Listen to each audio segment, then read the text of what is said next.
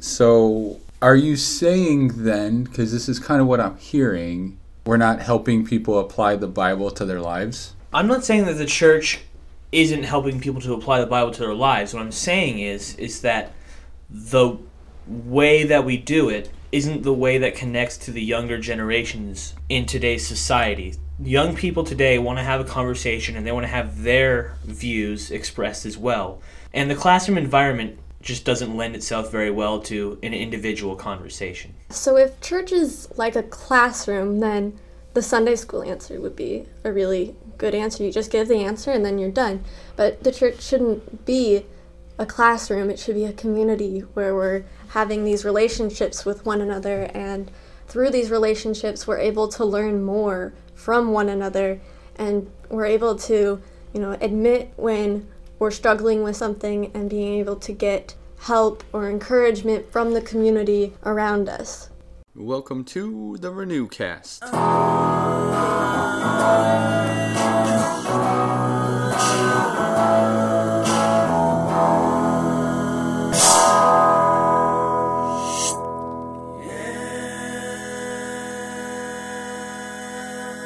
Hey, what's up, yos? Hey, What's up? We got Amber and Brennan here in the Renewcast studios. Glad to be here. me too. What do you think of my awesome setup in here? I like the cats.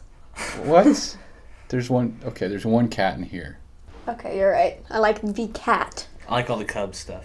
Let's not talk about the Cubs because that's kind of a sensitive topic Oh, right I'm now sorry. for me. sorry, Dave. Well, I'm excited to have you guys here. Do you know why you're here? No, I'd wish you'd tell us. Well, I picked you guys because you're smart. Oh, thank I you. don't know about that one, Dave. So, our last podcast, episode 8 with Jackson, we talked about ministry value number one, uh, which we're going to continue today. So, the ministry value number one says this We believe the church needs to be a place where all youth are welcome and find belonging. This happens through authentic, meaningful relationships between adults and youth. So, in the last episode with Jack, we talked about a high schooler's perspective on the church. Of course, we're talking about relationships in this Ministry Value 1. So, do youth outside of the church see that the church is about relationships, or is it just this religion thing to them? And then we kind of got into Genesis chapter 2, verse 18. God says, It is not good for man to be alone. So, today, then, we, we want to look at that a little bit deeper. And, and I want to start by asking this question If we say that God has created us to be in relationship, and we know that to be true, how do we actually do that? Is that happening? What are your, what are you guys' thoughts on that? Well, I think part of the reason it's difficult to get that deeper connection is because we're so good at giving the Sunday school answer. Like, we've been trained to give the quick, easy answer and move on from that. So I think it's, we have to learn how we can get past just the Sunday school answer and be able to go deeper and create that deeper connection with each other as a community.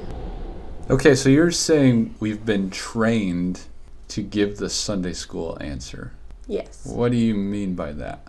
Well, if you grew up in the church like I did, you're in Sunday school and they will ask you these questions, and your answer is Jesus or God or something really simple like that. They're the answer, that's what you're supposed to know, and you get to hold the candle that day if you got the question right. You get the gold star. Yes. So it we are trained not to necessarily think deeper about it, but just to say, "Oh, it's God." Of course. Like that's the answer, that's how it is. That's all we need to know. Okay, so I, I, I get that, and I think probably most people can say, yeah, I know exactly what you're talking about. The Sunday school answer, we're good at that. Are, are we saying the Sunday school answer is a bad thing? What is the Sunday school answer preventing? I don't necessarily think that it's a bad thing. It's just it prevents real relationships and real conversations. It's superficial. It's the safe answer. It's the way that you can go when you don't want to open yourself up and you don't want to be vulnerable. So you're saying in the church, we've gotten to this place where we're not real with each other. We've tried to block out all of the the bad in life. We try to block out the things that go wrong. We try to make this golden pillar out of ourselves. It's like when we come to church, we're our best selves. We have our nice clothes on. We're here, we're, you know, all smiling faces and shaking hands and, oh, hi, how are you doing? Oh, my life's great. It's the spit shined version of our real lives, and it's the version that without any of the struggles that we face. So you're saying Sunday school answers aren't necessarily a bad thing, but quoting Jesus somehow just becomes superficial and surfacey and actually gets in the way of something real? If all you do is quote Jesus and you don't take action from his teachings and to admit at times that, yeah, you know, life's hard and I face struggles and we've pushed through them and we're all here together and we're here to support each other. Yeah, so if church is like a classroom, then the Sunday school answer would be a really good answer. You just give the answer and then you're done. But the church shouldn't be a classroom, it should be a community where we're having these relationships with one another and through these relationships we're able to learn more from one another and we're able to, you know, admit when we're struggling with something and being able to get help or encouragement from the community around us. Yeah. Which is hard because the church is a classroom in a sense, right? I mean, we have to come here to learn, but at the same time, it needs to be this authentic type of learning, Brennan, like you said, where we're just a little bit more vulnerable. So, what happens when we're not vulnerable in the church? Like, what, what has resulted from the Sunday school answer movement? I think it blocks the call to action saying, well, you, what you should do, and making them the one accountable instead of saying, I should do something. So there's a lack of responsibility there because in the church, that's what we've been trained to do. I think when people have this lack of responsibility, it comes from their fear of not knowing everything or not upholding the moral standard that they think they have to show everyone else. When you fail to admit that you don't know everything, you can't know anything, you can't learn anymore, you can't learn from each other um, the way that we're supposed to. That's why God gave us each other, is because it's not good for us to be alone. It's good for us to be with one another and to learn from one another. Did you see what she just did there? I tied it in. You tied it in. That was impressive. I mean, we weren't even planning to do that, and you just did it. That's why I invited you guys here, because you just are on it. Oh, thanks, Dave. Boom. Okay, so this has been good stuff, I think. I don't know if people agree. But we've been kind of talking about the church and maybe some of its shortcomings in a sense. And we could talk about that all day. So let's move on. And the question I'd, I'd ask is so, what's our desired result then? I mean, if we could rewrite some of these issues that we see in the church, how do we correct that and do something different? I think sort of the dynamic of teaching in church needs to change. And I think it needs to change from, like we said earlier, it needs to change from being a more of a lecture to changing to a conversation.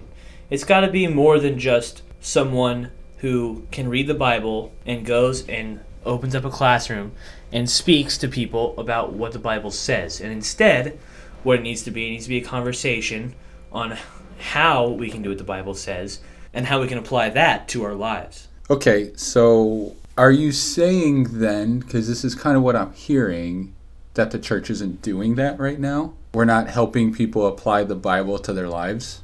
Because I think people would disagree.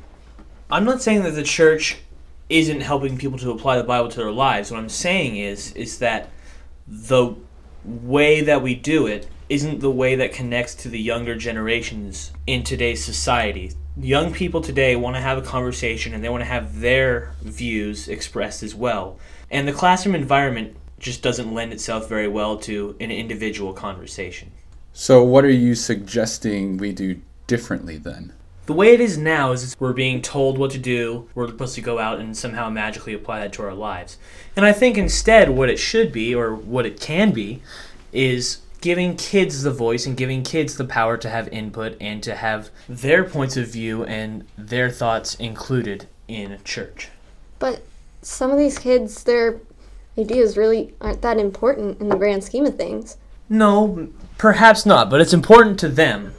And that's what matters because they're the future of the church in general. And so for them to have an input and to have a voice is extremely important in the grand scheme of things because that's part of their development and that's part of how they can get involved in having real conversations. Yeah, and maybe what you guys are talking about here is this way of doing ministry is not easy, right? It would be very difficult to empower kids, and kids isn't necessarily the best word, youth, I think is a better word, young people who aren't the professionals. It, it's it's harder to let them do things because yeah, maybe they're a little goofy, Amber, like what you're saying. They don't mm-hmm. have the best thoughts. They're not as adult in their thinking. And sometimes we equate that with not helping us grow to be more like Jesus, you know. But Brennan, what I like about what you're saying is that empowering youth to be included in what we do as a church is maybe part of transitioning out of this Sunday school mindset, you know, where we're just we got these quick answers because kids don't always have the right answers, right? So we feel like we need to somehow help them know the right answer and then like you said Brennan they can go magically live this better life. But in reality, maybe there's a disconnect there. Maybe that doesn't really work because life isn't so black and white. It's more about being on this journey together where we discover and grow into what what and who Jesus has called us to be. And that's where yeah, kids can speak into that just as much as adults can. Maybe one way that we can do that is we need to change our perspective of teaching. It's not teaching. We're trying to interact with kids.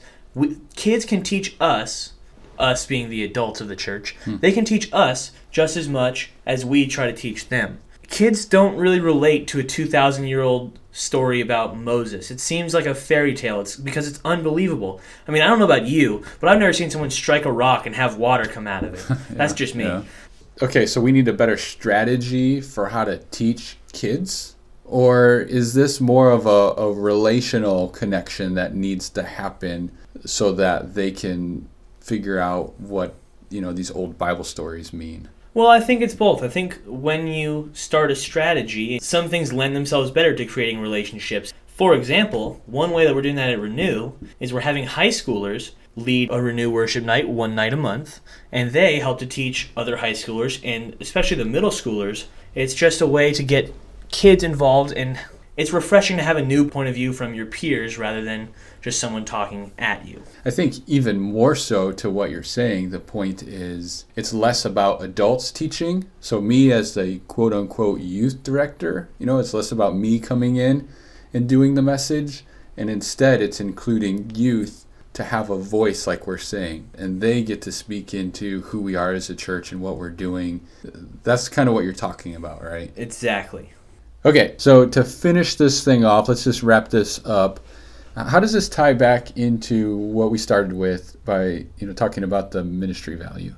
Well, our ministry value is about how the youth feel connected to the church when they have these authentic, meaningful relationships with the leaders and the adults of the church. And that can only really happen if those adults and leaders are treating the youth with respect and taking their input and thoughts and experiences seriously. And I think that's how they can form those really authentic relationships with one another and feel connected here. Yeah, moral of the story it needs to be a relationship, not a lecture, especially when it comes to trying to grow in a relationship with God, understanding what it means to be in a relationship with God, right? Yeah. Absolutely. Cool. Well, I'm, I'm sure we haven't solved this topic, and I'm sure some people are probably still left with more questions. But you know, I appreciate you guys coming in here and being, being willing to sit with me for an hour and talk about this. Yeah, no Four problem. hours. I can't imagine a better way to spend the last three days of my life. okay, this this may have taken a while, but hopefully it was worth it on some level. So I appreciate you guys being here. Yeah. Yep. Okay, well, uh, peace out. Bye. Bye. Bye.